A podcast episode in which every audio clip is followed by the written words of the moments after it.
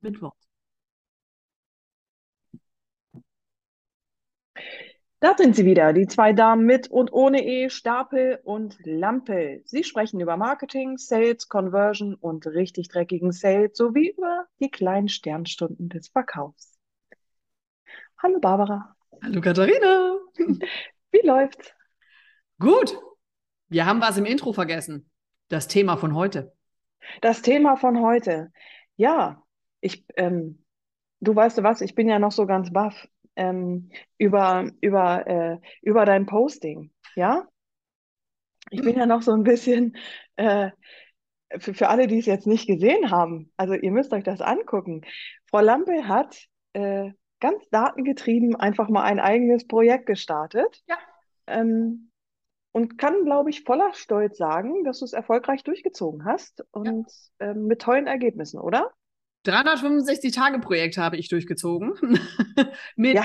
Voll KPI und Data-Driven, so wie die Lampl quasi ja alles im Leben macht. Und ja, ich kann erfolgreich Vollzug melden, aber wie das mit dem guten Datenprojekt ist, man hört ja nicht auf, nur weil ein Jahr rum ist. Sehr gut. Und während deines kleinen Datenprojektes war erstaunlich zu sehen, fand ich, wie viel guten Zuspruch du bekommen hast. Und es war, glaube ich, nur ein Zuspruch dabei, wo ich dachte, ach guck mal, da kann jemand nicht so gut mit Daten offensichtlich, oder? Ja, nee, also das Posting besagt, es ist auf allen Plattformen. Ihr könnt also mich durchstalken auf LinkedIn, Instagram und ja. Facebook. Ihr werdet es finden. Macht es, das Vorher-Nachher-Bild mit Clickbait. Großartig. Nee, grundsätzlich, ja, übrigens witzigerweise wie fast immer bei Datenprojekten, irgendeiner kommt dann mopprig um die Ecke. Und ja, das genau. Ganz schlimm. Aber es ist dann am Ende des Tages auch wirklich nur ein E oder ein R und es sind weit über, also wir sind unter 1% Stellenbereich, weil die Reaktionen sind eher so bei 200 bis 300 oder mehr, also deswegen easy. Deswegen heute unser Thema, ja, lass uns mal so ein bisschen über Daten sprechen. Ich glaube, da sollten wir insgesamt sogar mehr machen, weil das war so ein schönes Beispiel davon, weil ich glaube, das ist so ein ganz klassisches, deswegen habe ich es auch mit reingenommen, was diese Datenwelt so ein bisschen handfester macht. Ja? Also Daten haben ja so ein bisschen die Eigenschaft, dass sie für die meisten von uns so ein bisschen abstrakt sind, ja, und man nicht so richtig was damit anfangen kann. Und dennoch leben wir in einer Zeit, wo wir beide wissen, wenn du deine Daten nicht kennst und auch nicht weißt, was du damit machen kannst, was sie dir zur Hölle sagen wollen und was daraufhin du machen sollst, dann hat man in Zukunft oder eigentlich jetzt schon, muss man ja fairerweise sagen. Reichen Sie bitte das in Zukunft. Ja, dann hat man jetzt schon einfach ein dickes Problem. Und deswegen glaube ich, ist es gut, wenn wir über Daten sprechen. Und deswegen wollte ich das heute mal ansprechen mit dir. Und da du unsere Daten-Nerdin bist, ist natürlich klar, dass du da federführend bist, oder? Bist du damit einverstanden? Völlig easy, Daten. Ich werde auch nur eine halbe Ode an die Mathematik singen. Das dann in der nächsten und übernächsten Folge. So verliebt, wie du guckst. Wie stellt man dir einen Heiratsantrag, Frau Lampel? Muss das irgendwie in Form eines Codes sein?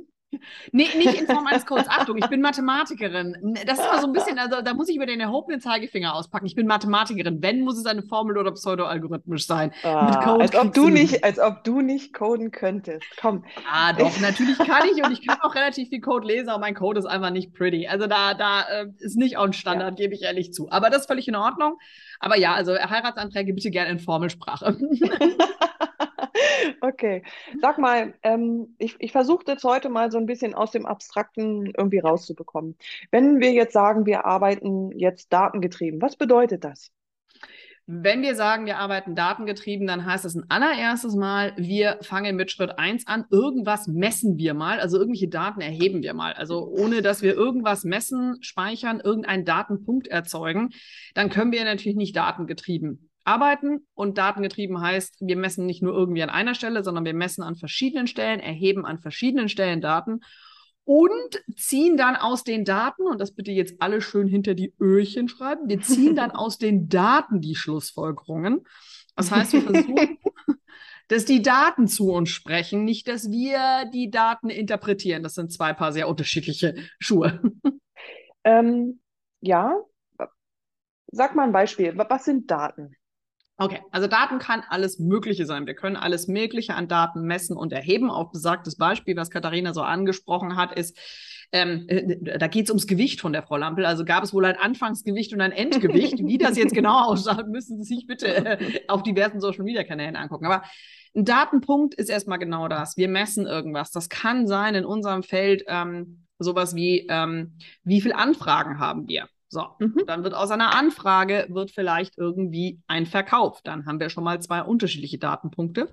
Also Anzahl Anfragen und Anzahl wirklich echter Kunden. Und die können wir dann in Verbindung bringen. Und dann reden wir ganz viel über Conversion.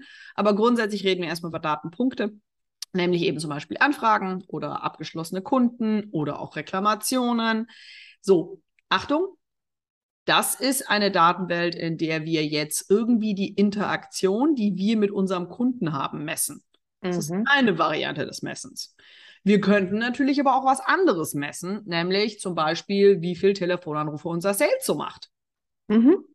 Auch das ist ein Datenpunkt, den wir erheben können. Also, liebe Katharina, wie sieht deine Salesquote aus? Wie viel hast du heute schon angerufen?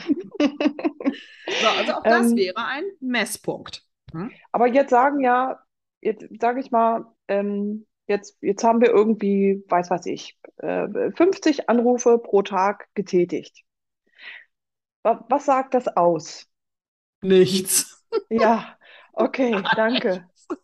Gar nichts. Also ich frage deshalb so gezielt, ne? Weil wenn ich in ein Unternehmen hereinkomme, und das kennst du genauso gut, ja, wenn wir dich losschicken und du sagst so, zeig mir mal eure KPIs, nach denen ihr irgendwas macht, hey, wir haben 50 Anrufe so gemacht und dann ist das irgendwie eine KPI und dann denke ich, aha, okay, was machen wir jetzt damit? Also es haben 50 Leute angerufen oder wir haben 50 Leute angerufen und jetzt? Das also was sagt das tatsächlich aus?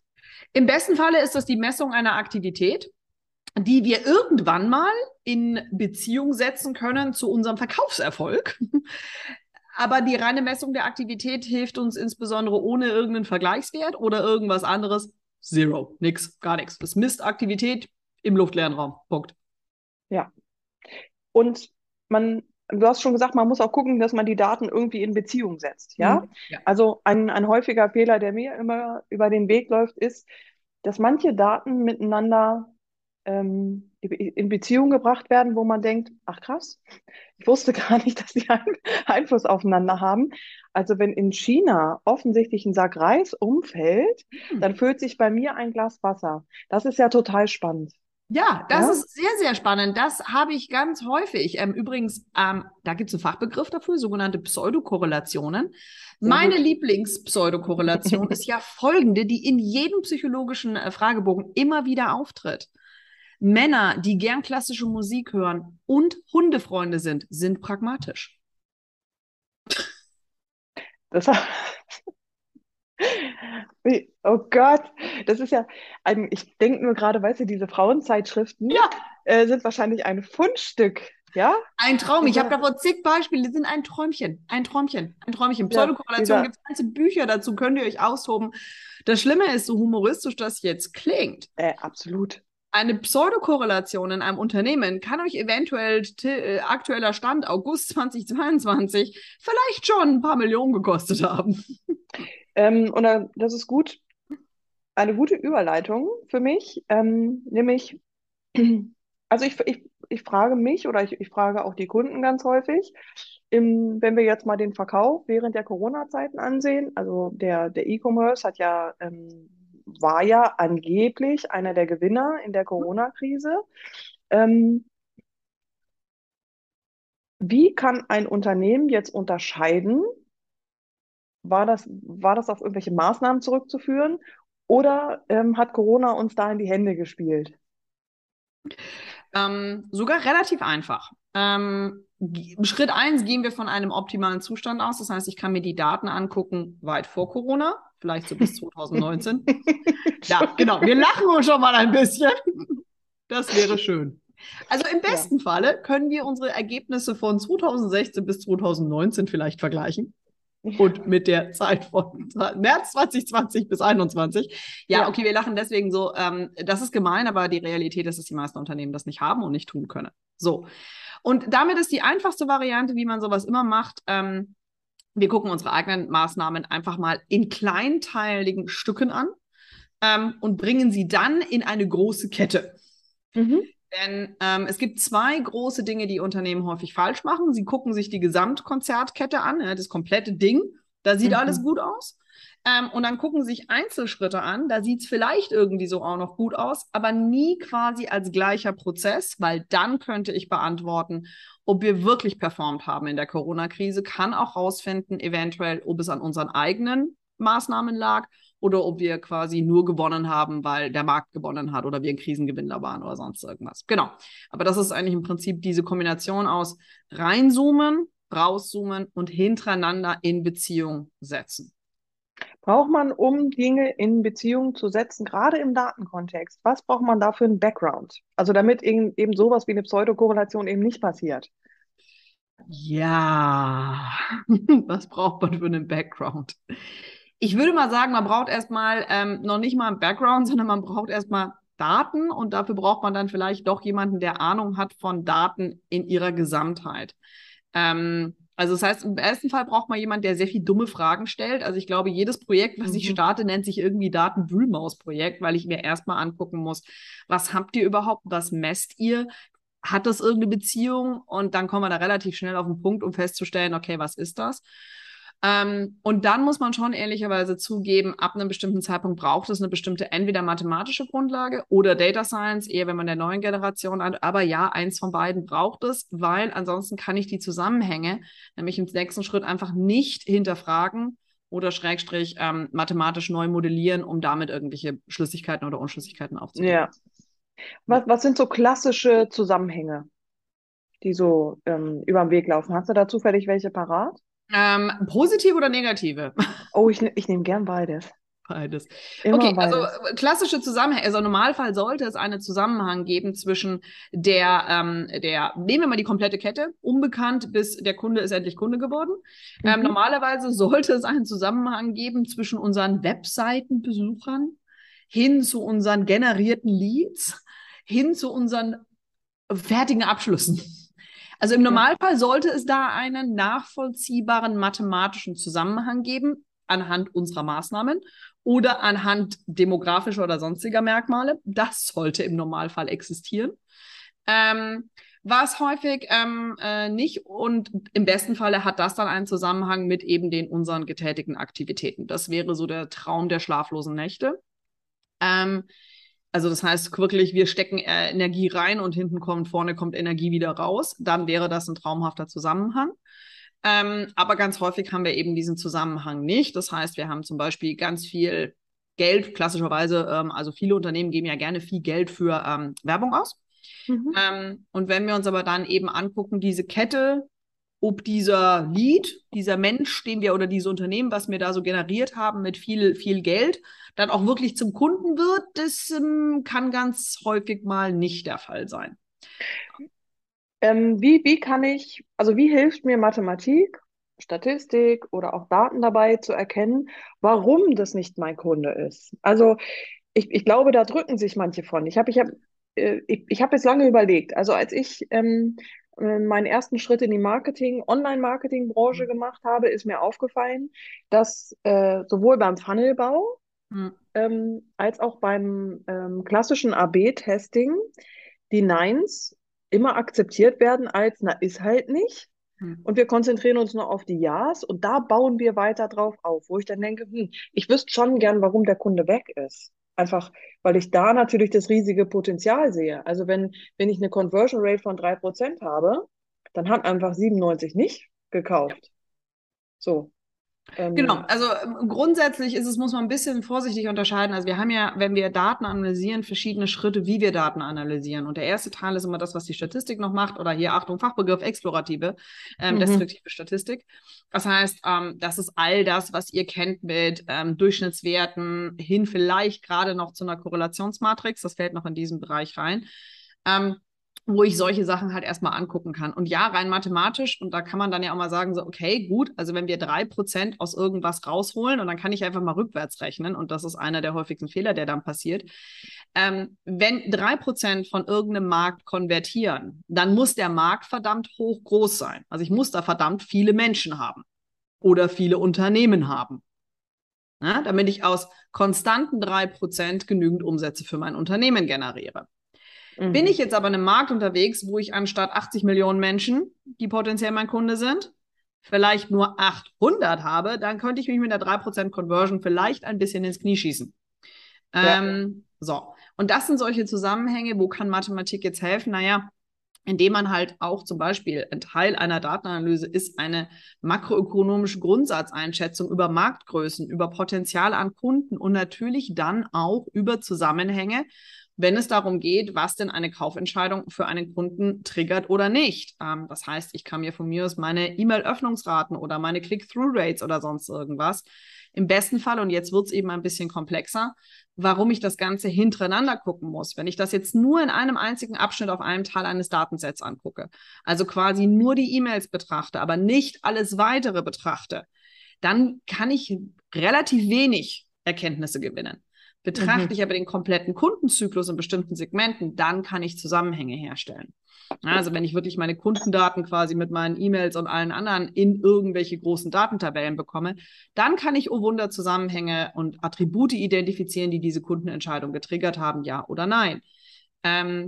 Und das ist sicherlich etwas, wo halt viele, also am Ende des Tages ist es ja ein Teil, wenn wir ganz klassisch nach den Datenmodellierungen gehen, das Warum zu verstehen. Aber Achtung, wir wollen ja eigentlich in eine Zukunftsvoraussage kommen. Und manchmal ist die Historie einfach eine schlechte Aussage, besonders wenn ich jahrelang die falschen Kunden hatte, dann kann ich mit meiner Historie relativ wenig anfangen.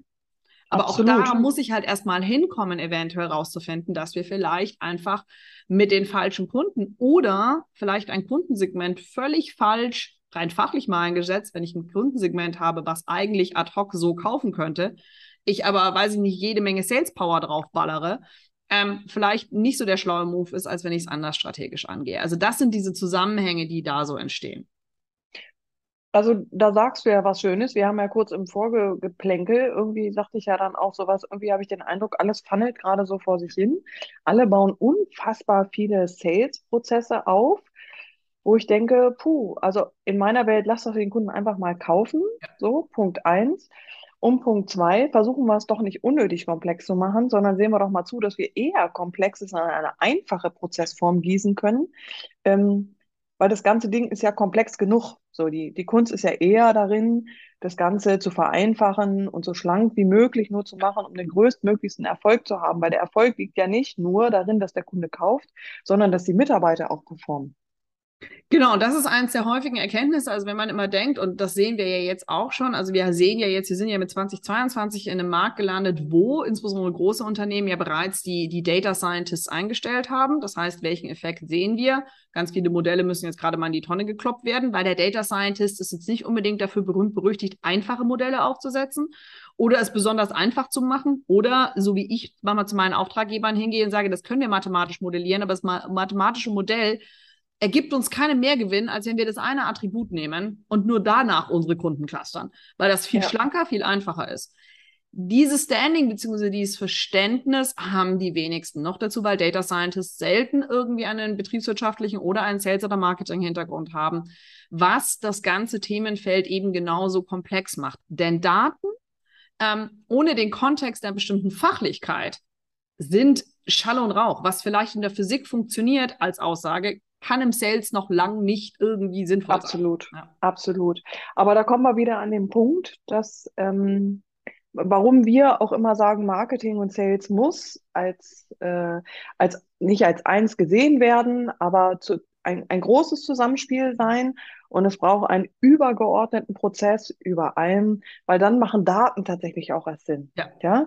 Also ich finde es halt immer schwierig, wenn Unternehmen sagen, ja, wir arbeiten datengetrieben oder wir sorgen dafür, dass sie datengetrieben arbeiten. Und dann gucken sie sich nur zum Beispiel den kleinen Bereich des Online-Marketings an. Mhm. Das würdest du sagen, ist das datengetriebenes Arbeiten? Das ist zumindest ein Anfang eines datengetriebenen Arbeitens. Ja. Aber wenn ich das nicht in der kompletten Kette sehe, dann kann ich da ganz glorreich falsche Schlussfolgerungen ziehen. Ganz, ganz glorreich. Und das ist sicherlich das, wo auch, wo dann solche Sachen, wo wenn ich dann da aufschlage und sage, das mag schön, dass das, weiß ich nicht, euer bestkonvertierendster Content-Piece sein oder das beste Ad-Set, das konvertiert mir hinten nicht. Ja? Das bringt mir keine Kunden oder es bringt mir keine Leads, die auf Qualitätsniveau sind. Wir sortieren die alle nachher wieder aus. Und das ist so ein Standard. Wirklich, bei durch die Bank durch. Also wirklich, also andersrum gesagt, ich habe noch keinen Kunden erlebt, wo es nicht so war. Ja, ja, weil klar, wirklich so klein gedacht wurde, dass man halt sagt, ja, wunderbar. Und ich meine, wir könnten jetzt ja auch, sind wir ehrlich, ich meine, wir könnten jetzt ein Content-Piece schreiben, die besten 10 Tricks, wie du den Kunden möglichst schnell zum Close bekommst. Ja. So. Das wird sicherlich ein Content sein, der gut rankt, gut performt, weil 10 Tipps und Closing-Techniken im Sales sind immer Bombe. In Realität gewinnen wir daraus keine Kunden, weil was sollen die sich denn danach uns beauftragen für datengetrieben? Es ist der falsche Kunde, es ist weder ein ICP noch eine Persona, die sitzt. Es kann toll ranken, aber wir kriegen keinen Kunden damit. Außer großer Selbstbetrug läuft da gar nichts. Und das siehst du halt immer mehr, wo wir jetzt in so eine Phase eintreten, wo wir uns den Selbstbetrug nicht mehr leisten können, weil wir die Kohle nicht mehr nachgeschmissen bekommen, müssten wir es dann vielleicht auch mal mit Handwerk versuchen. Ja, absolut. Und ich glaube, spätestens dann, wenn man selber merkt, Mensch, man rotiert 80% seiner Zeit für 20% Erfolg, muss man doch feststellen, irgendwie, sind wir hier auf dem falschen Dampfer, irgendwie scheint das Ganze nicht zu funktionieren. Und dann erlebe ich aber ganz häufig, dass nicht die Notbremse gezogen wird, dass man sagt, hier, pass mal auf, ich brauche mal Hilfe oder scheinbar sehe ich irgendwas nicht, ja, oder wir übersehen was, so, keine Ahnung, guck doch mal drauf. Aber wo kommt diese Mentalität her? Also wo ist diese Angst vor Daten? Kommt das vielleicht daher, dass wir früher Führungskräfte eingestellt haben, nachdem wir gedacht haben, okay, der macht einen Eindruck, der kann gute Entscheidungen treffen, der hat ein gutes Standing, so? Ist datengetrieben Arbeiten etwas, was jetzt erst Mode ist? Oder in Mode kommen sollte? Ich würde sagen, es ist so eine heitere Mischung. Datengetrieben, gute Führungskräfte oder gute Führung haben schon immer datengetrieben entschieden. Die Datenlage war nur anders. Das heißt, und die Marktlage halt auch. Und die Marktlage. Ja, aber ich will sogar noch weiter zurückgehen. Also wenn wir ganz Oldschool-Führungskräfte haben, die auch schon eine harte Inflation oder sowas mitgebracht haben, die haben anders gearbeitet. Die haben andere Daten. Das war nicht die Datengrundlage, die wir heute verwenden könnten, weil die damals einfach Rechnungspower-mäßig, also Computing-mäßig war es einfach nicht machbar, aber es wurde schon datengetrieben entschieden. Und wir haben sicherlich so eine Mischung und ich würde sagen, es scheitert einen Schritt vorher und das ist der Kampf mit der Messbarkeit. Weil bei vielen Führungskräften und bei vielen, auch auf Konzernlenkerebene ist noch so, wenn ich messe, mache ich mich angreifbar. Dass ich davor schon längst angreifbar bin und wie ein Fähnchen im Wind quasi schon mein Job mehr als auf einem wackeligen Holzbeinchen steht. Aber Messbarkeit ist das, woran es Gedeih und Verderb immer wieder scheitert, weil ich mich natürlich damit auf eine andere Ebene verbindlich zeigen muss. Weil wenn ich anfange, sauber zu messen, dann kann natürlich nachher jemand um die Ecke kommen, du hast doch gesagt, das sollte 30% konvertieren, das tut es jetzt nicht. Und da ist so eine schnelle Schlussfolgerung drin. Und das ist so dass die meisten datengetriebenes Arbeiten als das verstehen, dass sie ständig ihre Schlussfolgerungen bestätigt haben wollen. Und das ist es halt genau nicht. Und damit ist die datengetriebene Welt für sie eben einfach ein wahnsinniger Risikofaktor, weil die wollen ja nur eigentlich hören, naja, wir sind die Tollsten und es funktioniert doch alles. Naja, wenn es so ist, dann werden das die Daten sagen oder halt eben nicht. Aber ich finde Arbeit mit Daten ist ja auch immer ein Stück weit das, ist jetzt so ein blöder Begriff tatsächlich, aber es ist ja auch immer so ein Stück weit experimentieren. So, habe ich recht mit dem, was ich so gedacht habe, ne? Oder was wir als Hypothese genommen haben? Oh nein, okay, was könnte es dann sein? Ja, also es ist ja ein Ausprobieren und ich glaube, das wäre jetzt auch einfach mal so eine Vermutung auch, dass Unternehmen ein Risiko in der Begrifflichkeit ausprobieren einfach haben. Ja, dabei ist datengetriebenes Arbeiten ja durchaus die sicherere Bank.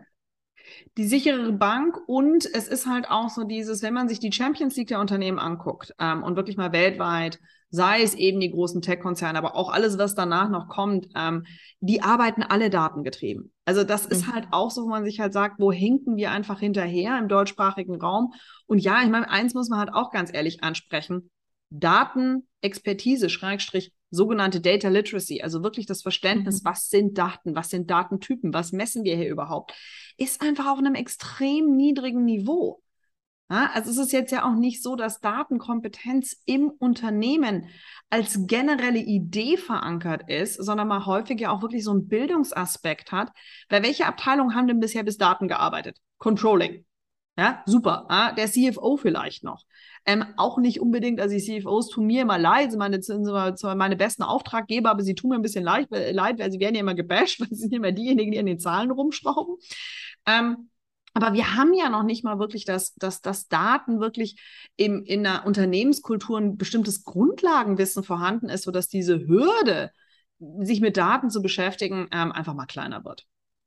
Ja, absolut. Und meiner Erfahrung nach ist diese Daten, ich sag mal so, diese Datenmauer, ne? So geh weg, ich gucke da jetzt irgendwie nicht hin, ne? So tiefer, ist durch die Datenschutzverordnung irgendwie nochmal hochgehebelt worden. Wo ich persönlich dann denke, ach krass, also die Dinger, die ich brauche, fallen da tatsächlich gar nicht so sehr drunter. Gar nicht. Genau. Ihr könnt mal, und ihr könnt euch mal durchatmen irgendwie, ne? Mhm. So, ich brauche keine personenbezogenen Daten, um irgendwie diesen Sales-Prozess irgendwie hinzukriegen. Das ist für mich völlig irrelevant. Da gucken mich immer alle mit großen Augen an. Und da merke ich halt auch oft, wie Wissen einfach fehlt. Wie holt man sich Wissen ins Unternehmen? Wie holt man sich Wissen ins Unternehmen? Ich würde sagen, dass wir als allererstes brauchen wir so dieses, okay, wir haben da Bock drauf. Und dann würde ich einfach mit so ein bisschen Einstieg anfangen. Wirklich jemanden, der einem so ein bisschen Datengrundlage mal beibringt. Und sei es mit einem ganz klassischen Workshop-Style, wie arbeite ich mit Daten? Was sind Daten? Warum ist die DSGVO und der Datenschutzbeauftragte hier nachher mein bester Freund und nicht mein schlimmster Feind? Solche Geschichten, um auch so ein bisschen, so viel zur Ode an die Mathematik, die Schönheit der Daten und das Potenzial überhaupt drin zu sehen. Weil das ist schon so, wo man sagt, so okay, wie viel Potenzial in den Daten liegen können, wenn wir denn da mal sind? Das ist vielen Unternehmen auch überhaupt nicht klar. Und deswegen wirklich einfach mal so ein bisschen Einstiegswissen und sei es einfach mal zu sagen, hey, einfach mal aufschlauen. Wie funktioniert das mit den Daten? Was ist das? Ich meine, wer kann denn heute mit Daten, wer hat Datenwissen?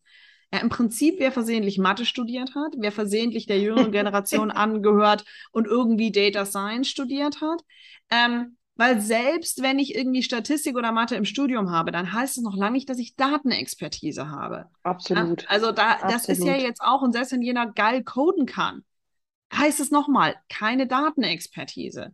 Das ist wirklich so im Prinzip ist es ein bisschen bescheuert, weil das so nischig ist und gleichzeitig so essentiell fürs gesamte Unternehmen. Ich habe anfangs ja gesagt, dass wir momentan an dem Punkt sind, wo wir es uns nicht leisten können. Ja. Stichwort Wirtschaftskrise nochmal. Ja. Viele Unternehmen sprechen ja aus, wir wollen Wachstum, wir sind im Wachstum, wir gehen in Wachstum. Somit, also ich glaube, man muss noch nicht mal Mathematik studiert haben an der Stelle, um zu wissen, finde den Fehler. Ich glaube, da ist tatsächlich ein großer Denkfehler drin. Erklär uns den Denkfehler ganz kurz. Also für den Fall, dass er nicht selbsterklärend ist. Und vielleicht auch noch mal, wie können Daten jetzt helfen, gut durch die Krise zu kommen? Okay, also der Denkfehler muss kein Denkfehler sein, wenn ihr Folgendes getan habt. Ihr kennt euer Wachstum, und zwar, wie sich euer Wachstum im Verhältnis zum Gesamtmarkt bereinigt verhält.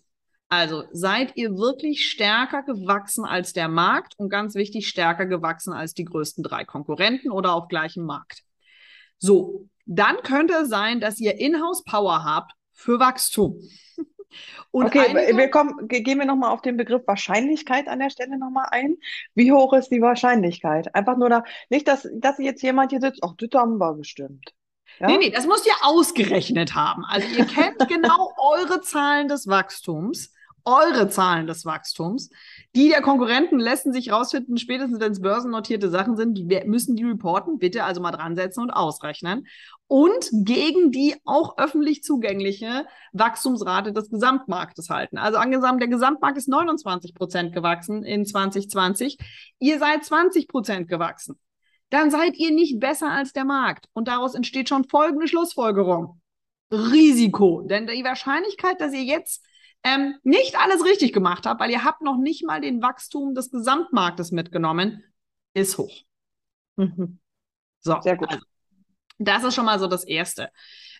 Und das wird viele Unternehmen betreffen, wenn ich einfach mir mal hart die Zahlen angucke. Und dann ist es halt einfach, wo können Daten jetzt helfen? Naja, genau bei diesen Analyseprozessen. Vielleicht sind wir in einem sehr speziellen Datensegment doch besser gewachsen. Vielleicht